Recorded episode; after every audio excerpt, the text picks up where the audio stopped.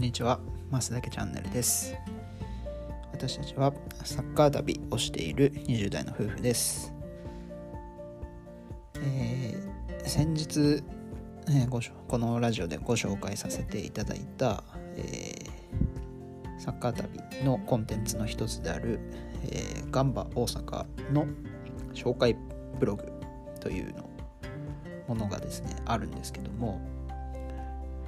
えー、今日その閲覧数を見てみますとたったの5回でした、えー、悲しいですね、えー、やっぱりこの時代何かいいものをもしいいものを作ったとしてもそれが世の中にどうしても知られて知られること自体が難しいと。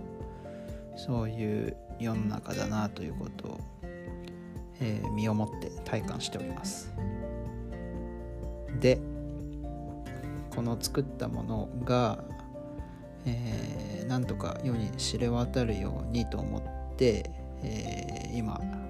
一つアイデアを考えて今日はそれに向けて準備をしました、えー、私たちは YouTube のチャンネルもやってるんですけどそこで、えー、まあ、そのブログに書いてあるえー、クラブチームの情報の、まあ、抜粋みたいな感じで何か、えー、講座というかそういうのを、えー、動画でしてみようかなと思ってます。で動画で何か講座をするとなっても、え、何か資料がないと、えー、良くないなということで、え、壁に貼るホワイトボードというものをちょっと買ってみました。でこれが今日 Amazon で頼んだんでまだ来てないんでどうなるか分かんないんですけど、まあ、壁にホワイトボードみたいのを作ってそこに、えー、要点を書き出して分かりやすく自分で先生みたいに解説するということをやってみたいなと思ってます。えー、まあこれもうまくいくかどうか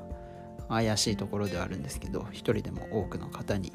えー、そういった情報を知ってもらってで最終的に、えー、より多くの人に、えー、J リーグ観戦してもらえればなとサッカーの魅力を知ってもらえればなということで、え、やっていきたいと思っております、え、本当に日々挑戦で何がうまくいくかわからないっていう感じなんですけど、えー、ぜひえー、YouTube だったり、えー、ブログだったり、えー、私のプロフィールのリンクのとこに貼ってありますんで、ぜひ見ていただいて、もし何か アドバイスいただける